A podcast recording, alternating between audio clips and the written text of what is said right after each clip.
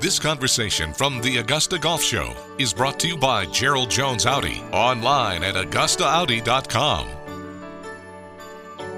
Well, our friend Scott Parel has won twice on the PGA Tour Champions.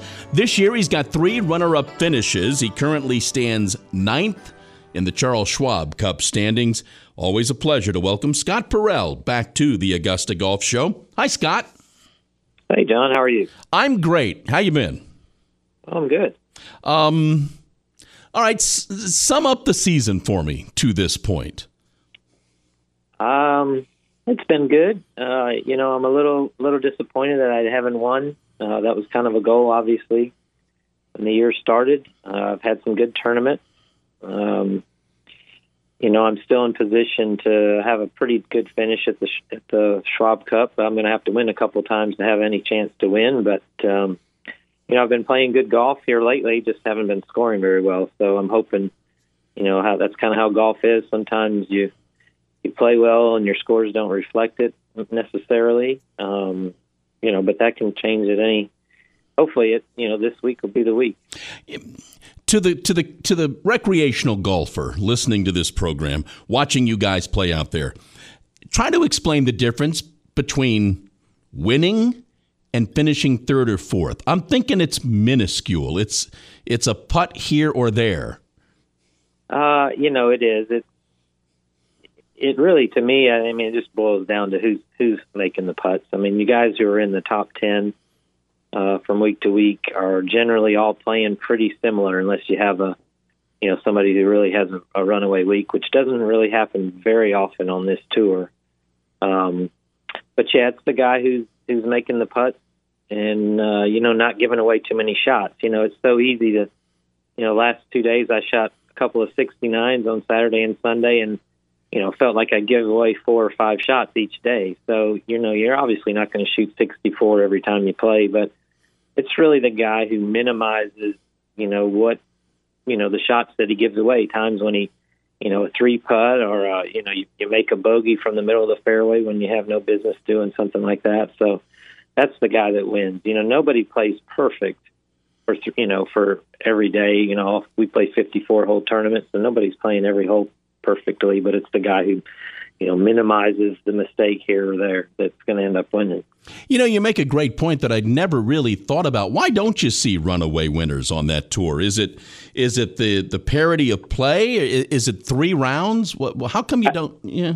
Yeah, I think it. I think it's probably the three rounds has a lot to do with it. Um, you know, 54 holes is not a lot of time to to you know get far far away. Um, you know, 18, 72. It doesn't seem like it'd make that big a difference, but if you had an extra 18 holes, I think you'd have a lot more four or five shot victories on this tour because the guy who's playing well, you know, in general, he's going to stay somewhere in the teens under par, 13 to 19 under par. So, you know, if you're around 15 under for three days, that's pretty good golf. You know, you you have add an extra day in there where you played really well, and then you're getting into the low 20s.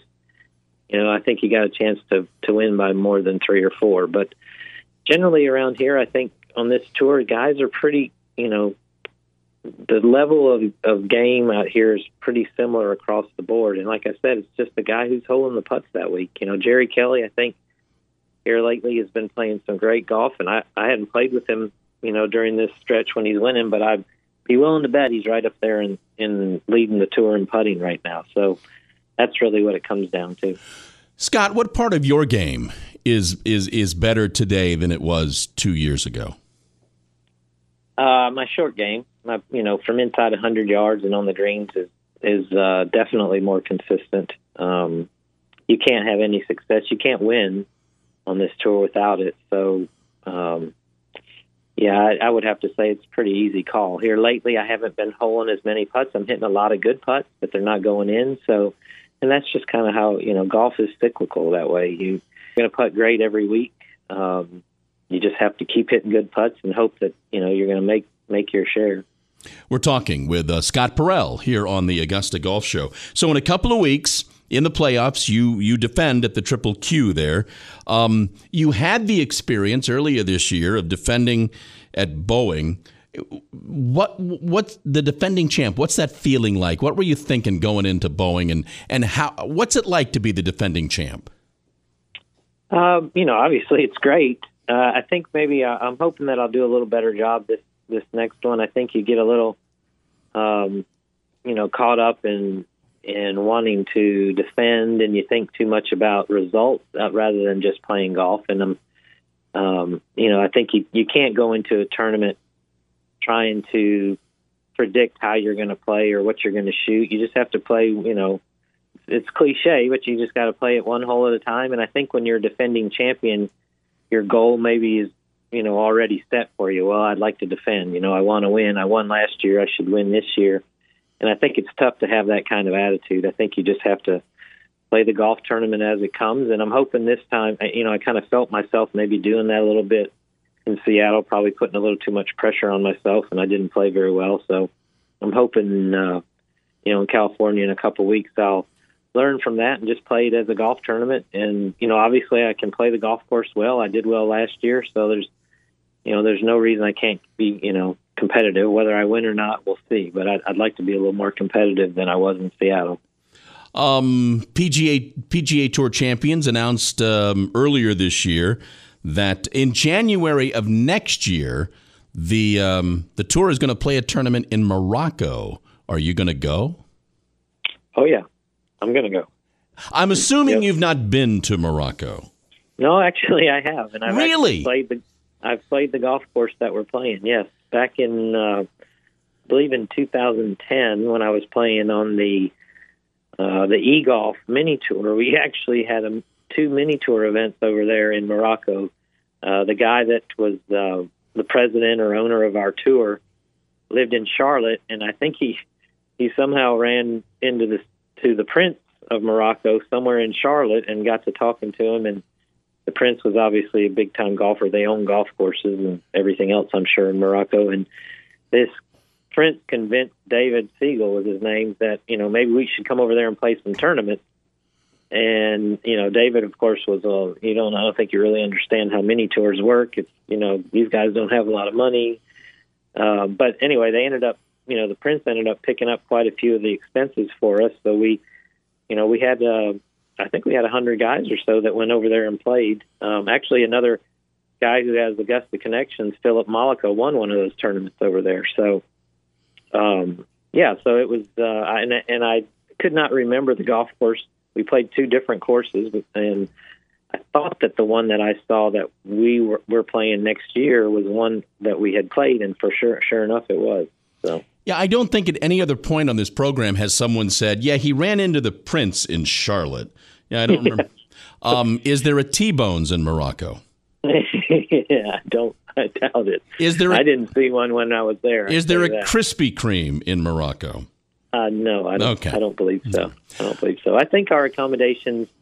Um, obviously, they're going to take great care of us. They're excited to have us over there. I think our accommodations and uh, will probably be a little bit better than than what we had when we were playing on the e golf. Not that it was bad. No, no, no, I, no. I just I got to believe it just be a little bit uh, a little bit different. Is your bride going? Uh, you know, I don't think she will, but okay. I, I don't. It's it's up in the air at this okay. point. Well, right. just the problem with it, a little bit of the problem with it is going to be that the scheduling. Unfortunately for our tour, I don't think worked out exactly like they wanted because we're going to be in Hawaii, which is who knows how many hours different time zone that is. Right. Uh, from Morocco. So we're going to be in Hawaii, then we're back for a week, and then we go to Morocco, and we're back for a week, and then we go to Florida. So there's it's mm. a little mm. choppy. There's no you know continuity about it. So right. I think after Hawaii, Mary probably want to hang out at home. Um, ask you a couple of questions here quickly before I let you go about some folks who who may join you out there on the Champions Tour. Ernie, Ernie Els turned 50 this week. Do you think you'll see Ernie out there?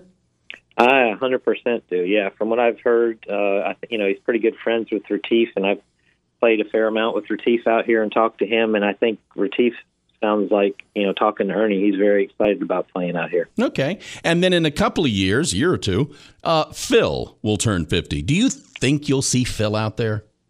You know, I've heard different, varying reports. You know, there are guys that live in Scottsdale that play out here who who have. Uh, you know, have kind of talked to guys who are friends of Phil's, and Phil's indicated that he is going to play some out here. Now, whether or not, I would be very surprised if he's playing a full schedule, but I, I would see him, you know, potentially playing in majors, maybe doing a little bit like what Steve Stricker has done out here. Um, you know, I don't, I don't know if he, he looks like the way he's conditioning himself that he's that he's really trying to make a run at, you know, playing more on the PGA Tour. But I don't know. I know Phil likes to win, and I think you know with his game, he, he obviously has a he could probably dominate out here, just like Steve Stricker probably could if, if he played a little more. He is our buddy Scott Parel. He is uh, playing this weekend as the playoffs begin for the Charles Schwab Cup. Uh, Scott, thank you for taking the time to do this. I always appreciate it. Play well. Thank you, John.